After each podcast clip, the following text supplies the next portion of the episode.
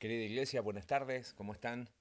Este, muy animados de seguir estudiando esta serie de Pentateuco que estoy seguro que ha sido de bendición a tu vida como lo, ha sido la mía. Y ahí estamos en el libro de Éxodo. Y si recuerdas, el, el domingo anterior estuvimos hablando de cómo Dios sacó al, pueblo de Israel de Egipto y, y lo empezó a, a llevar por el desierto y cómo el desierto fue revelando el corazón.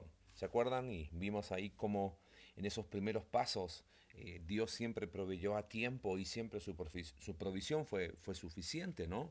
Vimos también cómo, cómo, Dios dio victoria ante los enemigos del pueblo de Israel eh, y el pueblo tuvo que ir, bajar, pelear, ¿no? Hacer su, cumplir su responsabilidad y, vimos el cuadro hermoso ahí de el consejo que Jetro le dio, el suegro de Moisés, ¿no? Jetro le dio a, Moisés respecto a llevar la carga juntos y, estamos muy animados de poder seguir como iglesia llevando la carga juntos. Y, y fíjate ahí Éxodo capítulo 19, el pueblo de Israel ya lleva tres meses en el desierto. Fíjate, dice ahí, en el mes tercero de la salida de los hijos de Israel de la tierra de Egipto, en el mismo día llegaron al desierto de Sinaí. Tres meses han pasado. Si no te acuerdas, el domingo pasado vimos una foto ahí, ¿eh? ni Oxo hay en ese lugar, ¿no?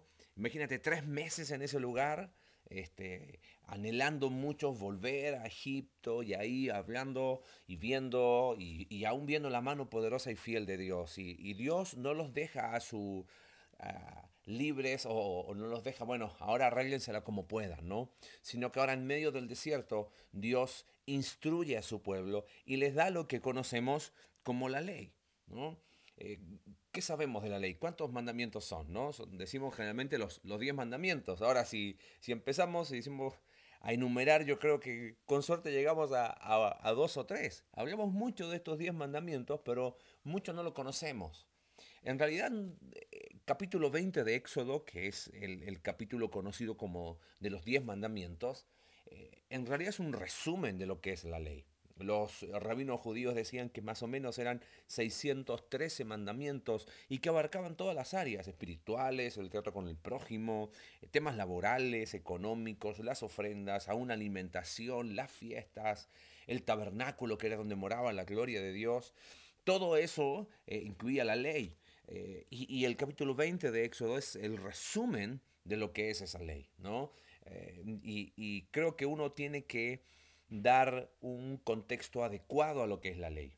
Por un lado, yo creo que se le ha hecho mala fama a la ley, ¿no? Diciendo, no, que, que la ley es mala y, y, y, y, otros no, que exageran la ley. Hay algunos que dicen, no, tenemos que seguir viviendo bajo la ley y, y quieren colocar más reglas y más reglas y más reglas y caemos en un extremo legalista, ¿no?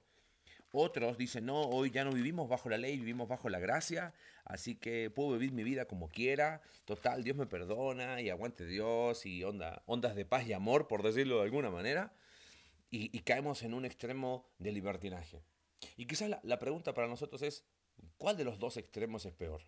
Tenemos el, el concepto equivocado de que tenemos que elegir el, el mal menor. Eh, fíjate lo que dice Proverbios 17:15 el que justifica al impío. O sea, el que se va a un extremo de, no, vivimos bajo la gracia, no importa, está todo bien, total, me puedo revolcar en mi pecado que Dios está obligado a perdonarme, ¿no? El que justifica al impío.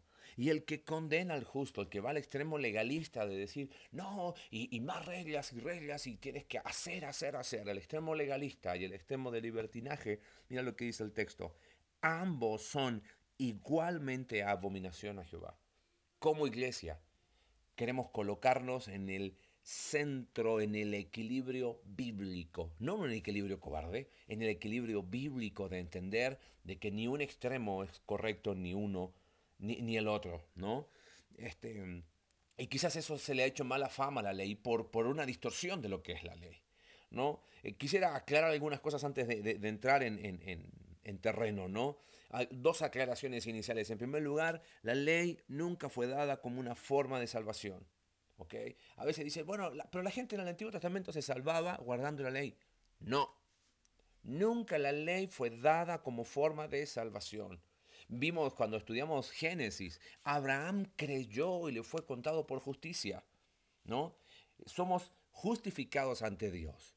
No por lo que hacemos ni por la ley, somos justificados ante Dios por los méritos de Cristo. Y nosotros creemos en esa obra de Jesús y por eso somos justificados por la fe. No que mi fe me justifique ante Dios, sino son los méritos de Cristo, la obra completa de Cristo. Yo deposito mi fe en Cristo. La ley nunca fue dada como un medio de salvación. Y otra cosa que es bueno aclarar desde el principio, el mismo Dios del Antiguo Testamento es el mismo del Nuevo. No es que Dios usaba una camisa en el Antiguo Testamento y ahora usa una camisa distinta.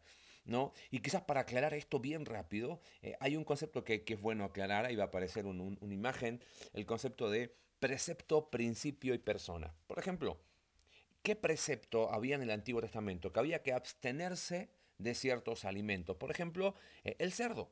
Los judíos no comían cerdo, ¿no? Qué sufrimiento hubiese sido para nosotros acá en México un precepto así, ¿no? Ahora, ¿por qué razón Dios estableció ese precepto? No fue antojadizo. Había un principio de quiero que seas santo aún en tu forma de comer para marcar una diferencia con el resto del pueblo. ¿Y por qué este principio de santidad? Porque detrás del principio de santidad estaba la persona de Dios y Dios es santo. Hoy, ¿qué dice el precepto?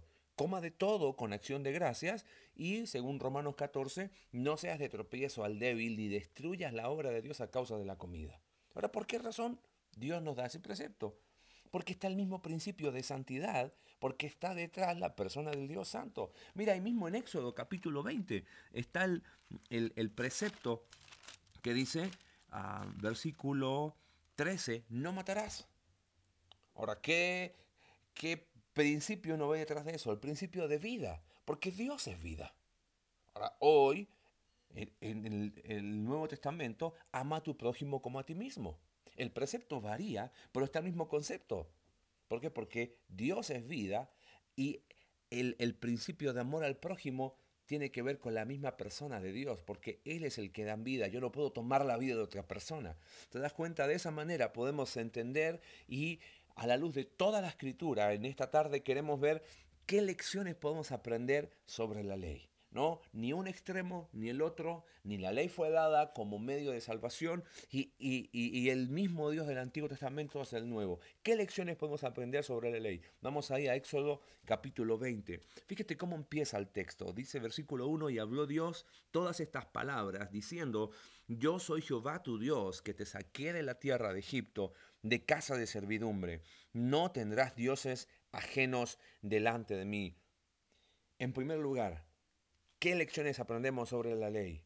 Que la ley tiene como esencia el amor. Mira, déjame, déjame leerte otra vez este texto, pero de una manera distinta. Yo soy Jehová tu Dios, que te saqué de la tierra de Egipto. Yo soy Jehová tu Dios, que te demostré mi amor, sacándote de Egipto. Yo soy Jehová tu Dios, poderoso, que te mostré mi amor, mostrando aún mayor poder que cualquier ídolo de Egipto. Por eso, Verso 3. No tendrás dioses ajenos delante de mí. Mira qué interesante en Deuteronomio capítulo 6, Deuteronomio cuando lleguemos ahí en el mes de noviembre, es la repetición de lo que se está enseñando ahora para que el pueblo no se olvide, porque eran olvidadizos igual que nosotros. Verso 6, capítulo 6 de Deuteronomio, verso 4. Oye Israel, Jehová nuestro Dios, Jehová uno es, ¿Y, cuál debe ser mi reacción ante Dios? Y amarás a Jehová tu Dios de todo tu corazón y de toda tu alma y con todas tus fuerzas. Al Señor Jesús le preguntaron en Mateo capítulo 23. Dice que se le acercaron fariseos y le preguntaron para tentarle, Maestro, ¿cuál es el gran mandamiento en la ley? ¿Cuál es la esencia de la ley? Y miren lo que le dice Jesús. Amarás al Señor tu Dios. Mateo 22, 37. Amarás al Señor tu Dios con todo tu corazón y con toda tu alma y con toda tu mente. Este es el primero y grande mandamiento. Y el segundo es semejante. Amarás a tu prójimo como a ti mismo. Y mira lo interesante del verso 40. De estos dos mandamientos depende toda la ley y los profetas. Si volvemos ahí a Éxodo 20, el resumen de la ley es eso. Fíjate que empieza hablando, no tendrás dioses ajenos delante de mí. Eso se traduce como ama a Dios. No te harás imagen, ama a Dios. No tomarás el nombre de tu Dios en vano, ama a Dios. Acuérdate del día de reposo, ama a Dios. Primer gran mandamiento. ¿Y cómo sigue el resumen de la ley de Éxodo 20? Verso, verso 12.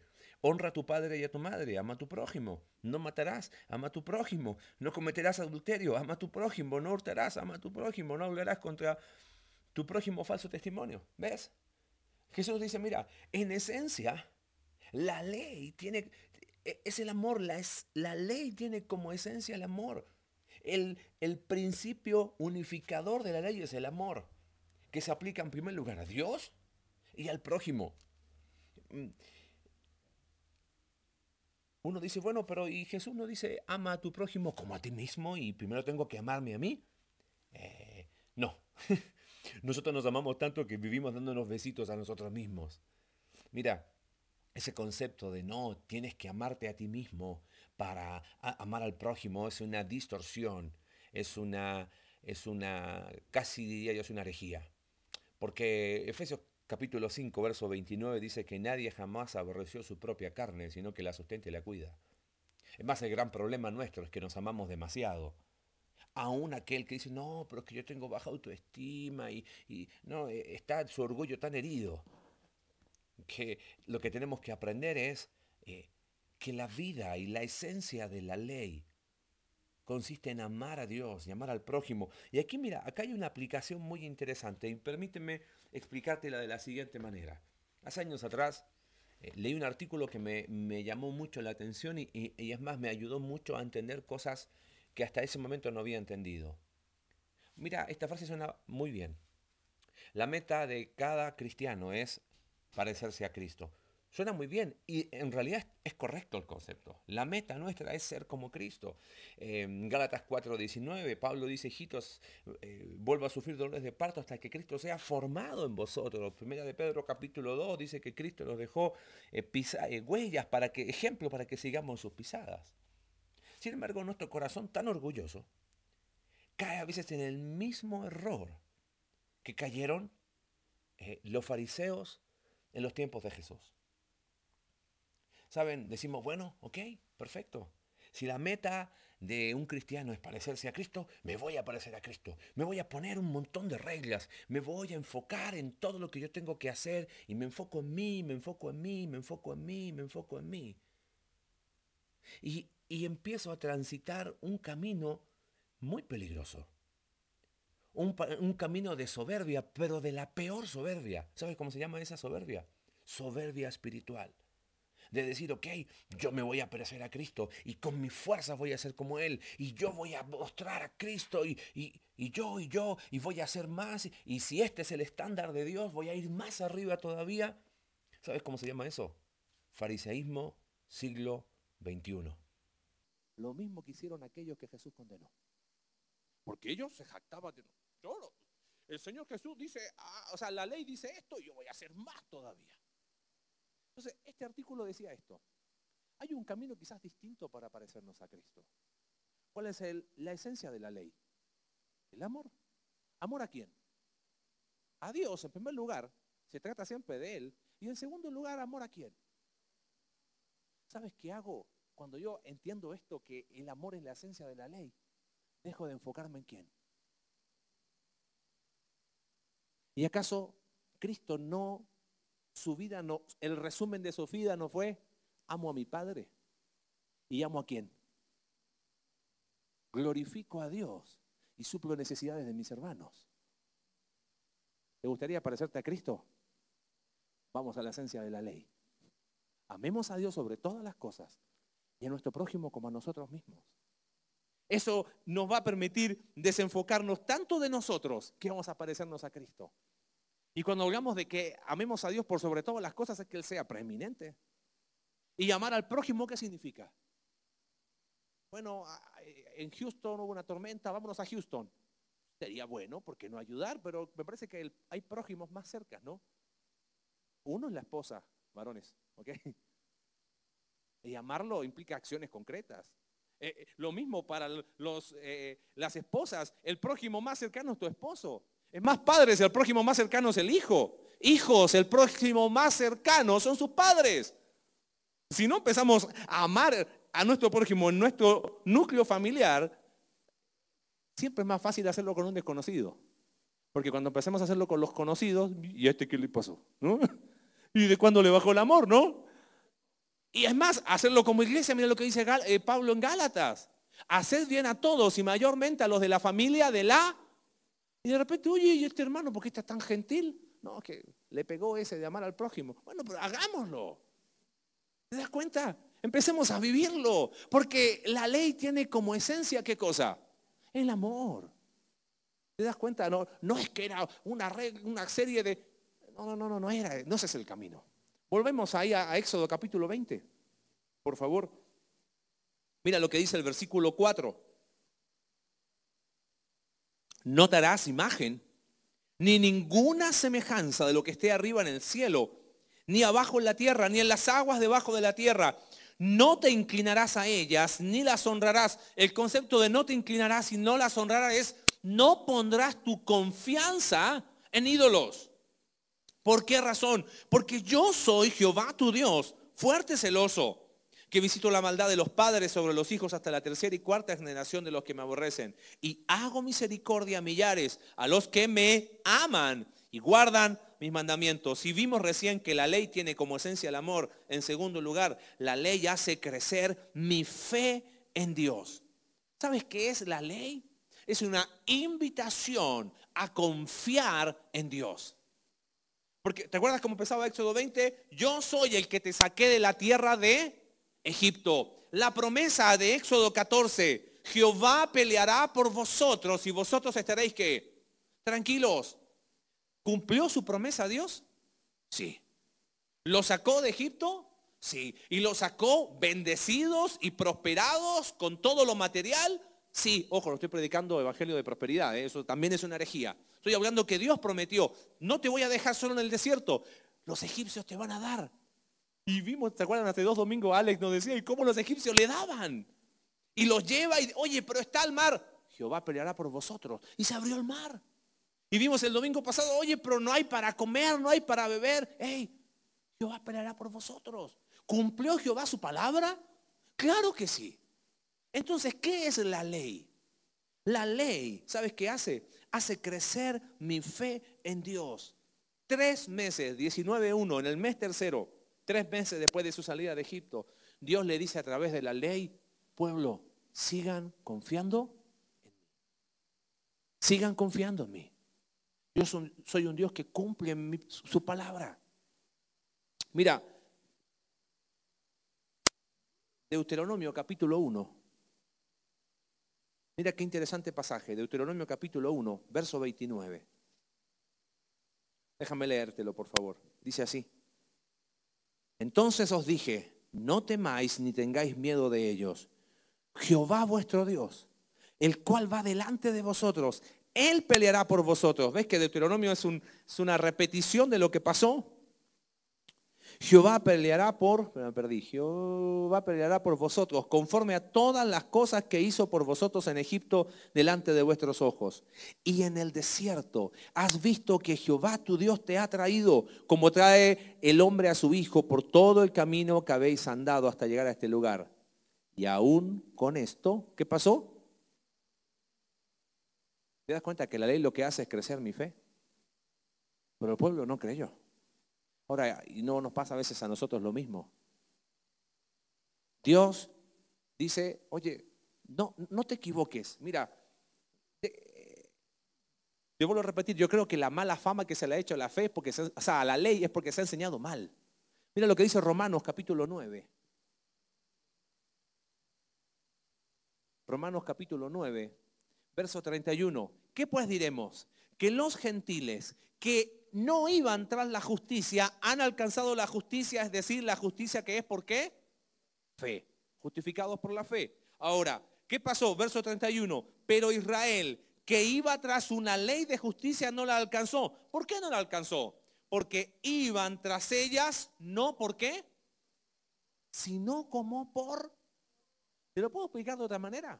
Dios le está diciendo, mira, la esencia de la ley, ¿qué es lo que es? Al amor. Ama a Dios con todo tu corazón y a tu prójimo.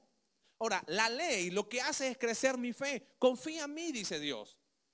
Entonces, mira, acá hay mandamientos. ¿Sabes qué hizo el pueblo de Israel? Ah, ok. Esos son los mandamientos que tú me pides. Ah, eso y más voy a hacer. Eso es obra de la ley. ¿Me capta la idea? Ah, ok, tú me pides esto. pero yo te voy a hacer más. Y ahí creció este concepto legalista. Fueron tras la ley, pero no por la fe. La ley lo que hace es crecer mi fe. Mira, date cuenta, vuelve a Éxodo 20, versículo 12. Mira ese mandamiento. Dice, honra a tu padre y a tu madre. Y hay una promesa para que tus días se alarguen en la tierra que Jehová tu Dios te da. Pablo toma ese pasaje en Efesios capítulo 6 y dice, hijos, honra a vuestro padre y a tu madre, que es el primer mandamiento con qué? Para que te vaya bien. ¿Te das cuenta que la ley lo que hace es crecer mi fe? Y yo miro y digo, oye, ¿qué honrar a mi padre? No, hombre, no, no sabe lo que él hizo o fue conmigo. Bueno, pero el principio está. ¿Vamos a creerle a Dios o no? Porque la honra implica perdón, restaurar relaciones. Y a pesar de lo que haya pasado, siempre va a ser mejor la libertad del perdón que la esclavitud de la amargura. Le vamos a creer a Dios en lo que Él dice. ¿Te das cuenta que la ley es buena, es santa, es justa, es espiritual? Hemos distorsionado el concepto. La ley, lo que hay, la ley, en esencia, la esencia de la ley es el amor. La ley hace crecer mi fe y voy a creerle a Dios en lo que Él dice. Mira ahí mismo en Éxodo 20, avanza versículo 23, perdón, capítulo 23. La ley habla de muchísimas cosas, pero mira qué práctico que es Dios. Capítulo 23 de Éxodo, verso 1. No admitirás falso rumor, no te concertarás con el impío para ser testigo falso. No seguirás a los muchos para hacer mal, ni responderás en litigio inclinándote a los más para hacer agravios, ni al pobre distinguirás en su causa. ¿De qué te está diciendo Dios aquí? Sé íntegro. Paga tus impuestos, sé íntegro. Al César lo que es del César y a Dios lo que es de Dios. Nada turbio en tu vida. ¿No te dice eso el capítulo 23? ¿Le vamos a creer a Dios? Hombre, pues, todo lo hacen. Te estás diciendo, no seguirás a los muchos para hacer mal. ¿Ves? La ley, no solamente de su esencia es el amor, hace crecer mi fe. No falta dar ese paso, como hemos dicho, de creerle a Dios. En tercer lugar, dijimos, la ley no solamente tiene como esencia el amor, la ley hace crecer mi fe. En tercer lugar, la ley me enseña el temor a Dios. Mira la reacción del pueblo, capítulo 20 de Éxodo, verso 18.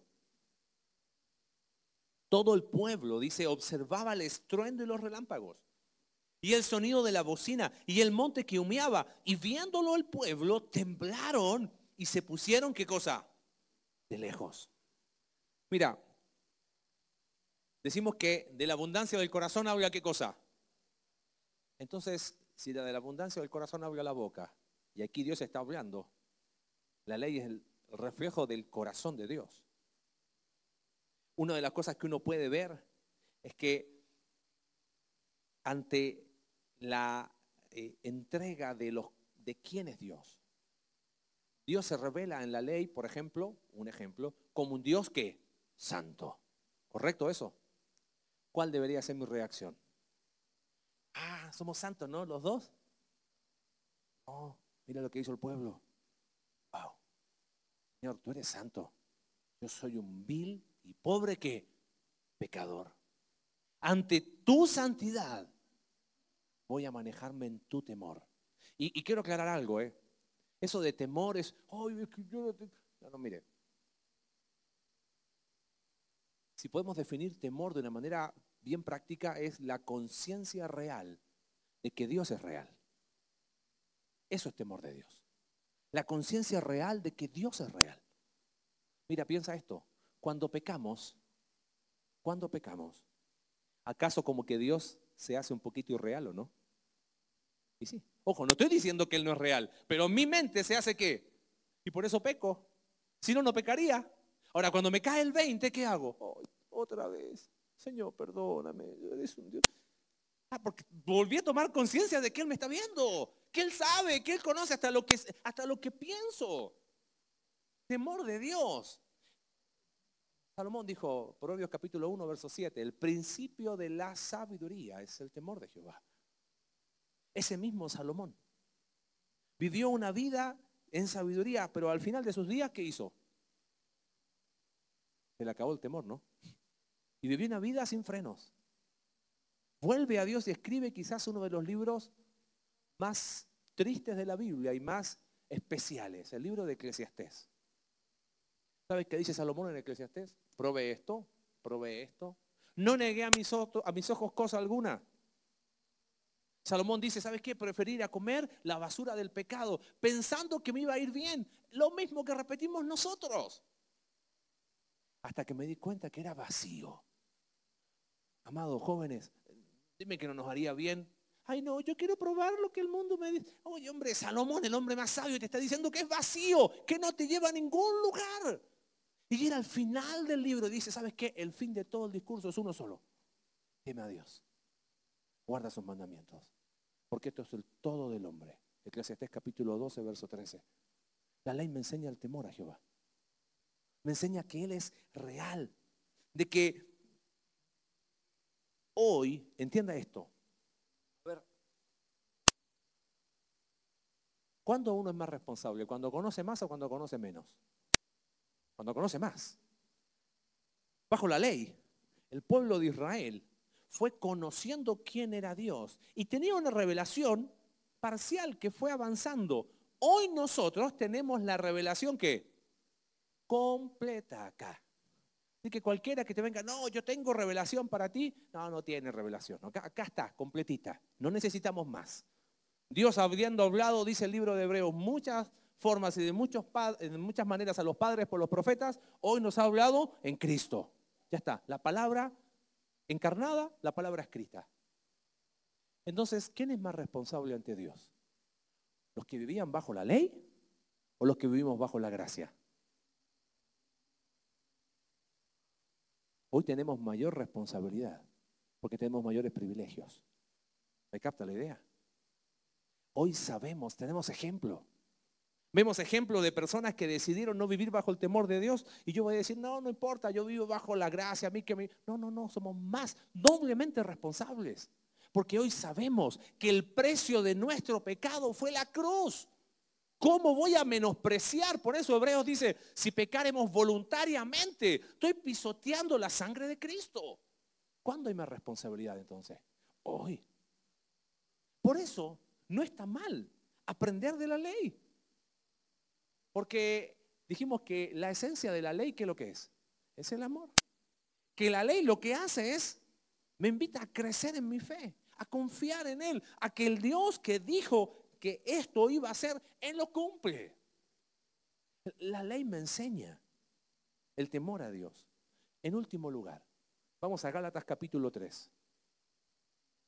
Cuando empezamos esta serie de Pentateuco, dijimos que lo más lindo de estudiar la Biblia de esta manera, de no elegir uno lo que va a hablar, sino vamos a hablar lo que tenemos que, lo que la Biblia nos dice que vamos estudiando.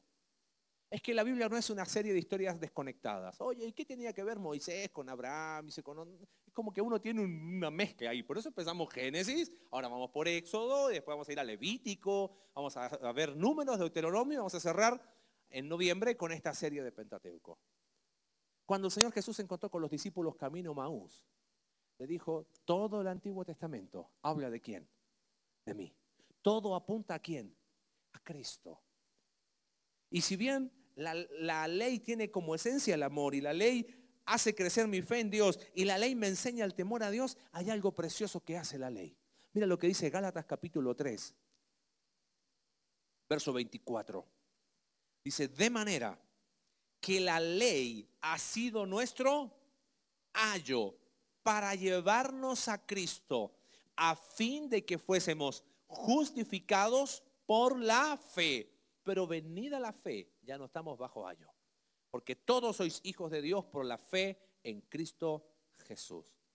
La ley ha sido, dice, nuestro ayo para llevarnos a Cristo. En, cuarto lugar, que aprendemos de la ley? Que la ley fue nuestro maestro que nos llevó a Cristo. ¿Qué es esto de ayo? Bueno, en el idioma en que fue escrito el Nuevo Testamento, que es el idioma griego, la palabra ayo es paidagogo. ¿Ok? Paido en griego es niño. Y es de donde tenemos el concepto nosotros de pedagogo. Pero no, no era esa la función del ayo. Mira, ¿sabes cuál era la función del, ayo? Era, el ayo era un esclavo que tomaba al niño de la casa Y su única función, ¿sabes cuál era? Llevarlo al maestro que le iba a enseñar. Entonces, este ayo era el responsable de tomar a ese niño y llevarlo al maestro. El ayo no le enseñaba. Su responsabilidad era llevarlo a dónde? Al maestro. Estando en el maestro, ¿tenía mayor propósito el ayo? No. Su propósito era llevarlo dónde? Dejándolo con el maestro, el ayo ya cumplió su qué? Propósito. Espiritualmente hablando, Pablo dice que la ley ha sido nuestro ayo para llevarnos a dónde? A Cristo. Pero ¿por qué nuestro ayo para llevarnos a Cristo? Porque la ley revela mi pecado. ¿Me capta la idea? Cuando yo veo la ley, digo, no, hombre, yo soy el más pecador de los pecadores. Los fariseos dijeron, ah, esta es la ley. Bueno, perfecto, ¿sabes qué? Vamos a ponerle más mandamientos. Legalismo. ¿Te das cuenta? Pero cuando uno va con la actitud correcta ante la ley, dice, no, Señor, yo eres santo, yo soy un hombre pecador. Hombre, yo no puedo esto. Yo voy a creer en ti. Y, entonces, ¿qué, ¿qué, puedo hacer? Si la ley es ese esclavo que me llevó a Cristo, hoy estoy con Cristo, ¿y qué voy a hacer? No, voy a volver a la ley. No, me voy a abrazar a Cristo. Porque si estoy con Cristo, ya la ley cumplió qué cosa? Su propósito. Mira, yo pensaba mucho en este concepto. Gálatas capítulo 2, verso 20. Lo hemos leído muchas veces. Con Cristo estoy juntamente. La ley nos llevó a Cristo. Porque por la ley viene el conocimiento del pecado, dice Romanos 3:20. Por eso la ley es el ayo que nos lleva a Cristo. Con Cristo estoy juntamente crucificado. Ya no vivo yo, ahora vive Cristo en mí. Y lo que ahora vivo en la carne, ¿cómo lo vivo? ¿En la ley? No, en la fe del Hijo de Dios, el cual me amó y se entregó a sí mismo por mí. Pero mira el verso 21. Mira qué interesante. No desecho la gracia de Dios. Pues si por la ley fuese la justicia, entonces por demás murió Ahora, yo estoy seguro que si nos preguntamos, ¿diríamos eso nosotros que por demás murió Cristo? ¿Lo, diríamos nosotros? No, jamás, ¿no? Pero yo creo que a veces lo pensamos y más que lo pensamos, lo expresamos, ¿sabes cuándo? Cuando estando ahí, la ley que me lleva a Cristo. No, pues yo quiero, yo quiero preocuparme por hacer. Estamos con Cristo. Mi hacer es el producto de que estoy en Cristo. ¿Me capta la idea? Y a veces caemos en el mismo error de los fariseos, de, decir, ah, mira, eh, guardando ciertas reglas voy a ser más santo. No, si la ley me llevó a Cristo, me abrazo a Cristo y digo, no desecho la gracia de Dios porque no es por la ley que soy justo, es por los méritos de quién? De Cristo. Eso es el Evangelio, eso es la grandeza del Evangelio. ¿Sabes cuando nosotros hacemos vana la cruz de Cristo o decimos por demás murió Jesús? Si en Cristo soy acepto, ¿por qué buscar aceptación en lugar equivocado? ¿Por qué si, si en, en Cristo la opinión más importante, por qué me importa a veces la opinión más de otros? Mira, a veces decimos, no, mira, yo con venir a la iglesia, asistir, cantar, ofrendar y cada tanto mostrarme así medio servicial, no me molesten más, ¿eh? Yo haciendo eso, no, no, no, no. Es que no es haciendo eso, no es por obras de la ley. Si llego a Cristo, me abrazo a Cristo y sabes qué? El compromiso con Dios fluye solo. La fidelidad a Dios fluye sola. ¿Me entiendes? Porque con Cristo estoy cruzamente crucificado. Yo ya no quiero vivir una vida bajo la ley. El libro de Gálatas está lleno de exhortaciones y dice, querido, si la ley no es que era mala, pero no es, no es, yo no tengo que estar viviendo pensando que si hago esto, hago esto otro, ay, voy a ganar la bendición de Dios. Ya somos aceptos en Cristo. Él nos ha bendecido con toda bendición espiritual en Cristo. No hagamos vana la cruz de Cristo. Porque sabes que los judíos cometieron ese error. Ellos pensaban que con hacer era suficiente. Entonces hicieron sin amor, sin fe y sin temor de Dios. Ahora, hoy a la luz de lo que aprendimos, aprendemos que sin amor no somos nada, ¿no? Aprendemos que sin fe es imposible agradar a Dios. Y es más que la sabiduría está en el temor de Jehová y esas cosas nos enseña la ley. Pero hay algo más grande que eso. La ley nos toma de la mano, nos lleva a dónde. Y si estamos con Cristo, tenemos absolutamente todo. La pregunta para ti esta tarde es, ¿estás en Cristo? ¿Es Cristo tu Salvador? Él es aquel que te abrazaste porque reconociste tu condición de pecador. Ahora, no podemos separar Salvador y Señor. ¿eh? No podemos separarlo. Porque si Él es mi Salvador, bueno, yo no me separo de ahí. Yo quiero vivir. Y digo, Señor, yo te sigo. No vuelvo atrás. Señor, gracias porque tu palabra permanece para siempre. Y nos enseña en esta tarde que el Dios del Antiguo Testamento es el mismo del Nuevo y es el mismo hoy. Y que Señor, la esencia de la ley era el amor. Y, Señor, permítenos amarte a ti sobre todas las cosas y a nuestro prójimo, cosa de, de dejar de amarnos a nosotros, que es nuestro gran fracaso espiritual. Padre, que al, entender la ley y tus promesas y que cumples tu palabra, nuestra fe pueda crecer. Y que al contemplar tu santidad podamos caminar en tu temor. Pero gracias porque por sobre todo la ley fue ese ayo que nos llevó a Cristo. Padre, y de ahí no nos queremos mover.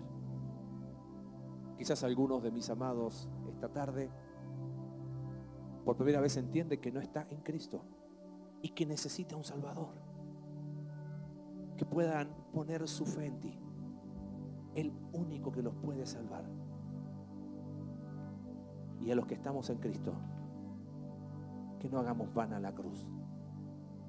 Volviendo a vivir bajo reglas, bajo mandamientos de hombres.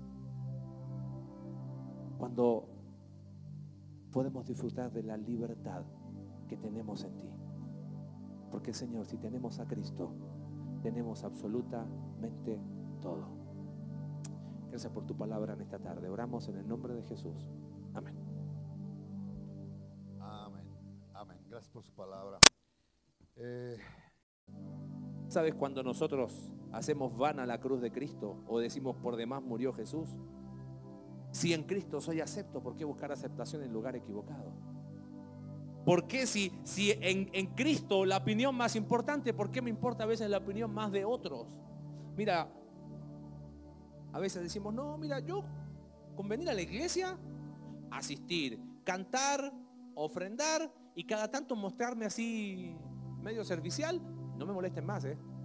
Yo haciendo eso, no, no, no, no. Es que no es haciendo eso, no es por obras de la ley. Si llego a Cristo, me abrazo a Cristo y sabes qué? El compromiso con Dios fluye solo. La fidelidad a Dios fluye sola. ¿Me entiendes? Porque con Cristo estoy cruzamente crucificado. Yo ya no quiero vivir una vida bajo la ley. El libro de Gálatas está lleno de exhortaciones y dice, querido, si la ley no es que era mala, pero no es, no es yo no tengo que estar viviendo pensando que si hago esto, hago esto otro, ay, voy a ganar la bendición de Dios. Ya somos aceptos en Cristo. Él nos ha bendecido con toda bendición espiritual en Cristo. No hagamos vana la cruz de Cristo. Porque sabes que los judíos cometieron ese error. Ellos pensaban que con hacer era suficiente. Entonces hicieron sin amor, sin fe y sin temor de Dios. Ahora, hoy a la luz de lo que aprendimos, Aprendemos que sin amor no somos nada, ¿no? Aprendemos que sin fe es imposible agradar a Dios. Y es más que la sabiduría está en el temor de Jehová y esas cosas nos enseña la ley. Pero hay algo más grande que eso. La ley nos toma de la mano, nos lleva a dónde. Y si estamos con Cristo, tenemos absolutamente todo. La pregunta para ti esta tarde es, ¿estás en Cristo? ¿Es Cristo tu Salvador? Él es aquel que te abrazaste porque reconociste tu condición de pecador. Ahora, no podemos separar Salvador y Señor. ¿eh? No podemos separarlo. Porque si Él es mi Salvador, bueno, yo no me separo de ahí. Yo quiero vivir. Y digo, Señor, yo te sigo. No vuelvo atrás. Señor, gracias porque tu palabra permanece para siempre. Y nos enseña en esta tarde que el Dios del Antiguo Testamento es el mismo del Nuevo y es el mismo hoy. Y que Señor, la, esencia de la ley era el amor. Y, Señor, permítenos amarte a ti sobre todas las cosas y a nuestro prójimo. Cosa de, de dejar de amarnos a nosotros, que es nuestro gran fracaso espiritual. Padre, que al, entender la ley y tus promesas y que cumples tu palabra, nuestra fe pueda crecer. Y que al contemplar tu santidad podamos caminar en tu temor. Pero gracias porque por sobre todo la ley fue ese ayo que nos llevó a Cristo. Padre, de ahí no nos queremos mover. Quizás algunos de mis amados esta tarde por primera vez entiende que no está en Cristo y que necesita un Salvador. Que puedan poner su fe en ti. El único que los puede salvar.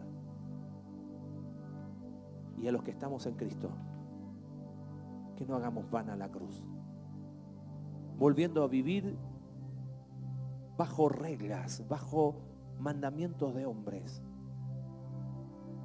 Cuando podemos disfrutar de la libertad que tenemos en ti.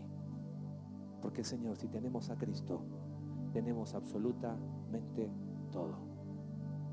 Gracias por tu palabra en esta tarde. Oramos en el nombre de Jesús. Amén. Amén.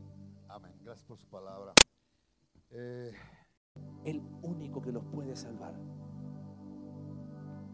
Y a los que estamos en Cristo, que no hagamos vana la cruz volviendo a vivir bajo reglas, bajo mandamientos de hombres. Cuando podemos disfrutar de la libertad que tenemos en ti. Porque Señor, si tenemos a Cristo, tenemos absolutamente todo. Gracias por tu palabra en esta tarde. Oramos en el nombre de Jesús. Amén. amén. Amén. Gracias por su palabra. Eh, amén. Amén. Gracias por su palabra. Eh, eh,